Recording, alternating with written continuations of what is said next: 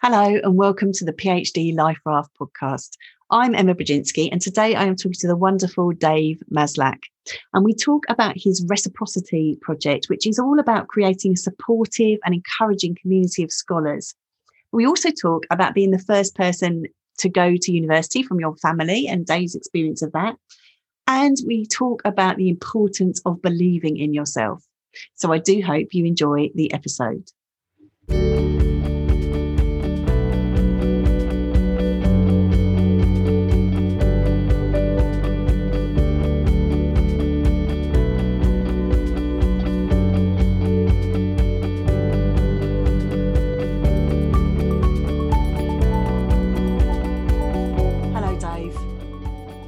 How are you, Emma? I am very well, thank you. I was just saying there's the most beautiful rainbow outside of my window at the moment, which I'm taking as a good omen.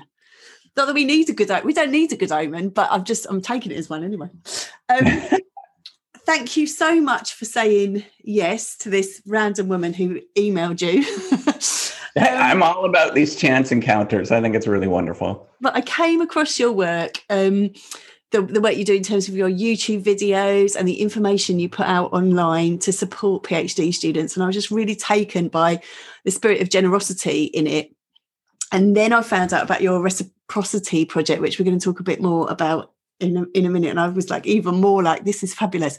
So I'm so pleased that you said yes to come and, and to talk um, about that with us. Um, I always start these interviews though with asking people about their own experience of the PhD process and how they got to where they are now. So, would you mind telling us a little bit about that? Yeah.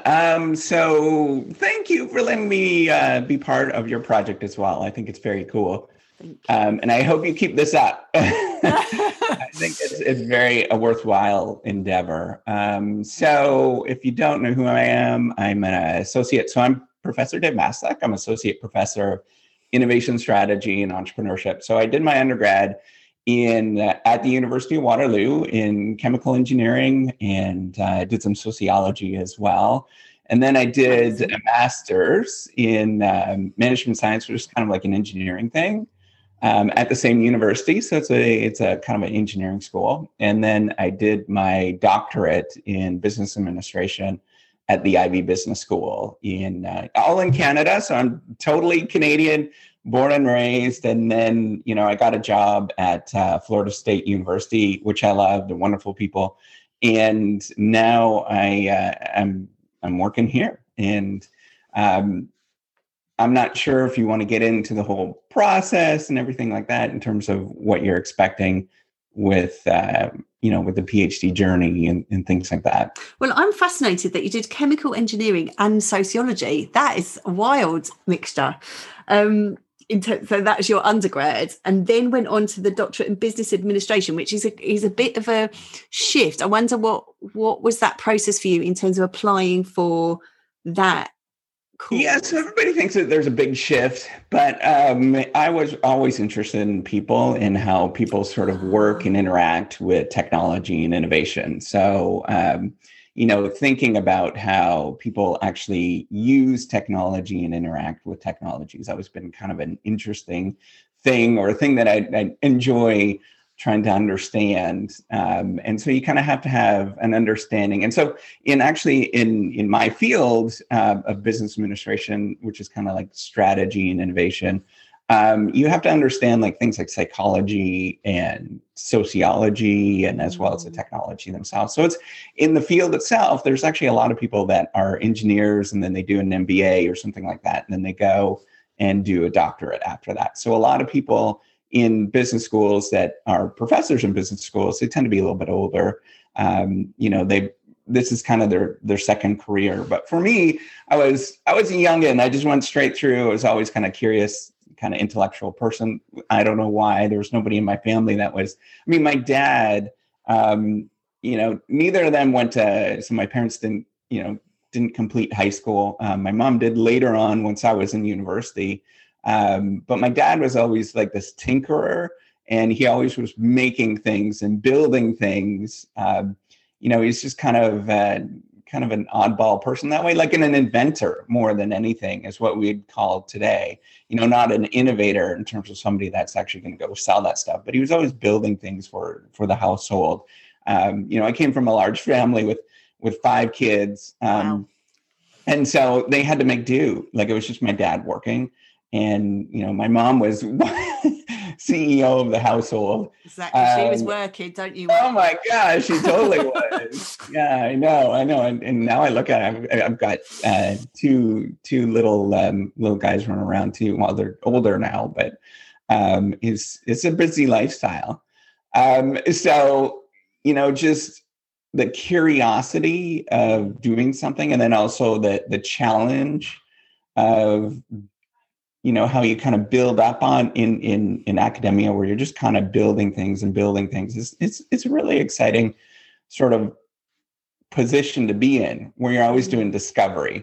Um, and i love the discovery the search and discovery aspect of it um, where you're you're taking a deep dive right? Yeah and i'm really i'm really interested. So i was the first person in my family to go to university let alone do a phd. I'm oh really oh interested in that story that you had. And how, how did you find that then in terms of going off to do that and, and taking taking it to such a level? So your dad had given you this love of tinkering and experimenting. How was it to enter into that system um, oh my god. It was like so um, you know being canadian canada is huge. And uh, we grew up i grew up north of minnesota. So if you folks can imagine where, where that is if you just go the middle of of the united states and then drive straight north. And the coldest part in mainland united states uh, is international falls minnesota. And then we're like two and a half hours north of that. Okay. Uh, so you know, like the winter times were minus 30, minus 40 on, on a fairly regular basis. And so there's nobody, very few people that live there. There's like 6,000, um, 6,500 people that live there in the town that I grew up. And then, so we had to go to go to Wayne University. We had to go a long ways away. So the closest city is four hours away. So I had to go, um, I chose to go to, it's, it's a pretty good, well-known university in Canada. Um, and so I went there, and it's like two days drive to get there. Um, so it was like really kind of daunting and, and scary, and um, you know that definitely the emotional component of it is mm. is very real when you're going through it um, mm. and sort of stumbling through things. And I think I can certainly relate to. I mean, I just went to the other end of England, so I didn't really. It wasn't two days, although it did feel like it. but I think that sense of of being the being the pioneer can be really invigorating. I mean, I certainly I, I felt for me it was very permission giving because nobody really had an expectation of what I was going to do. It was kind of like, oh, Emma's off doing her thing. Didn't really know what that was, um, which actually was great. But I think that that sense, so that could be really invigorating. But I think also you don't have that sense of understanding. The flip side of that is that you are finding this all out for yourself and you do have to be really resourceful. Um, and from what i know of you so far which is very little but I, I do get that sense of you being a very resourceful person um, who will yeah build build support networks for yourself. Yeah so oddly enough i was I wouldn't say that I, am I'm, I'm that kind of person. I actually had to sort of develop that and grow that um, as I've been doing. Part actually, part of the reciprocity project has been definitely part of that.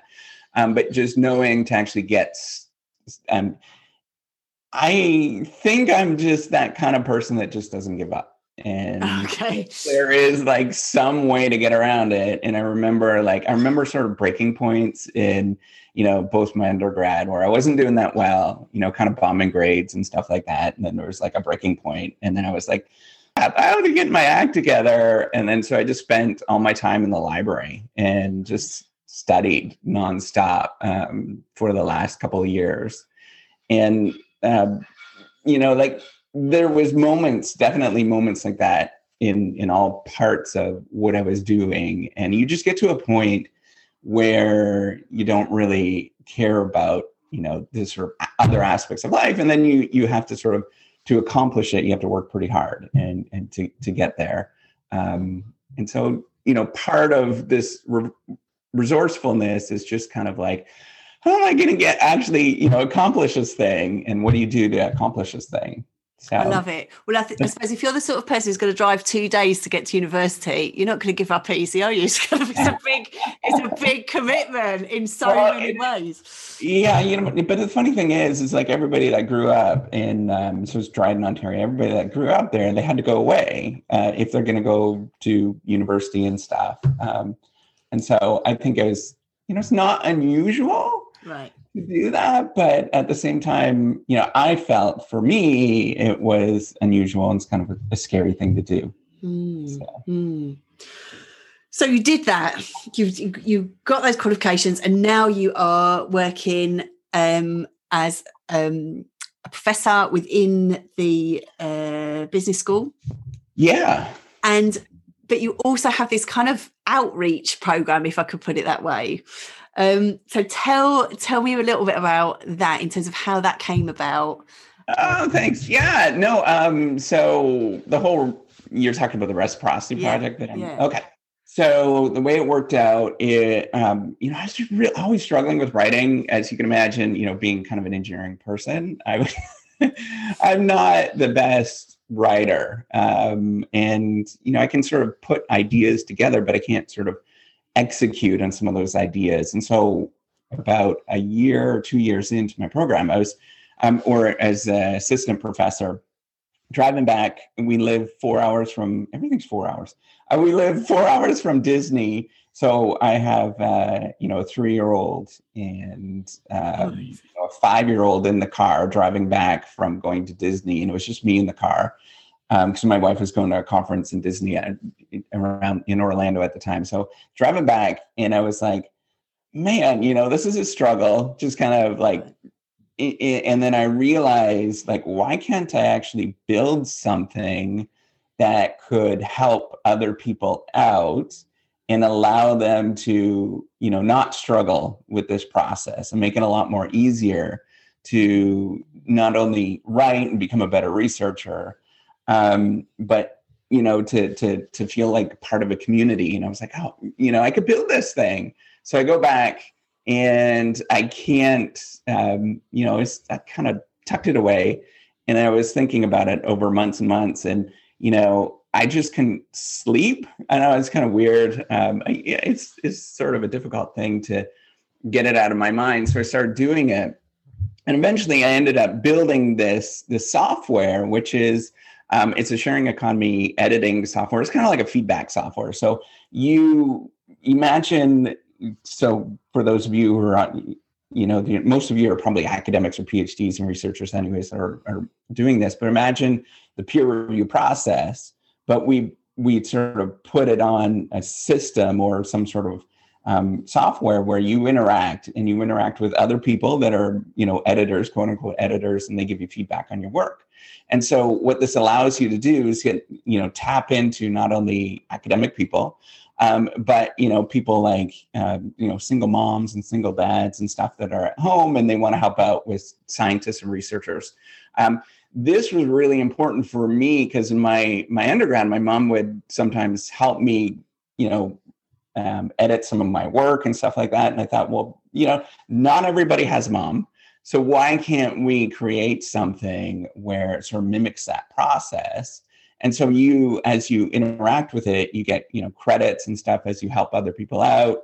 Um, and then you know I can build in, or we can build in, a, um, you know different features to help people write. So you know different machine learning algorithms and stuff like that to sort of help you write better and sort of make it part of the system. So I, anyways, um, I built this thing. I, I, eventually I was like I couldn't get out of my mind, and I convinced my my wife to, uh, to to help pay for this thing. And I got some contract developers.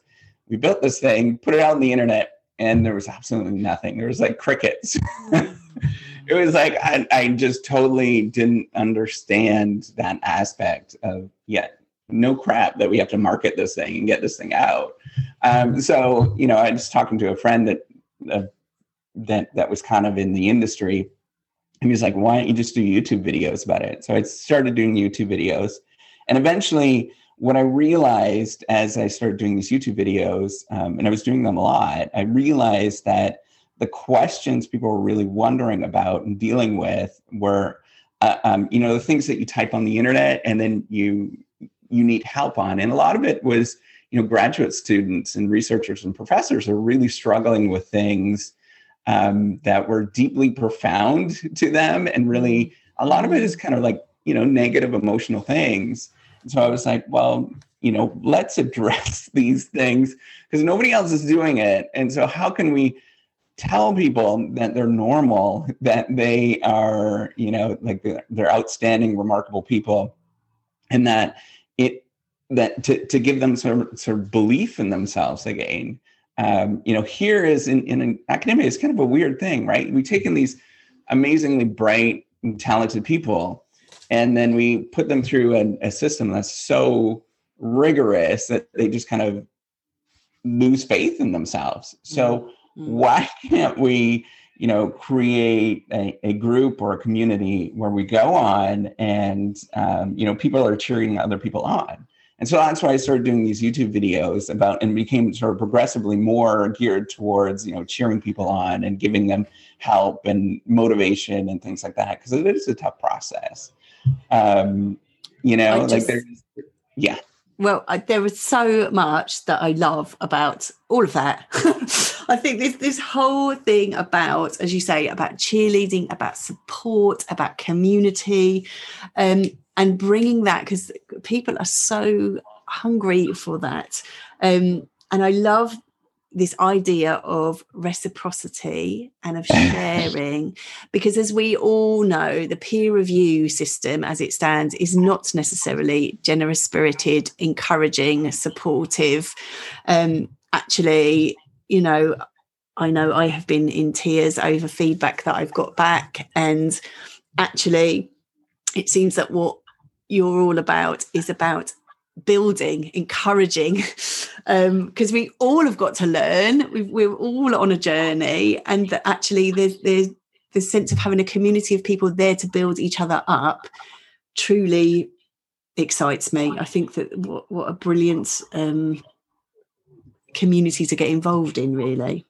Thank you. Um, well, you know, and and the other thing is is not necessarily like you know, I don't want to be that kind of motivational speaker and stuff like that. That's not what, but I want to show people like kind of what you're doing is just like, you know, you could be a totally normal individual and, and, you know, just be a person that is just dealing with these things. And we kind of need outlets and how to actually deal with some of this stuff because who do you turn to? Yeah. Right. You know, if you, if you turn to your colleagues and stuff, then you know, you kind of sound like a whiner or something. But if you go to the internet and and you type in, how do I deal with this kind of stuff? And and somebody that's like, you know, some random dude um, or or random, you know, person is just kind of telling you is just, you know, you're totally normal.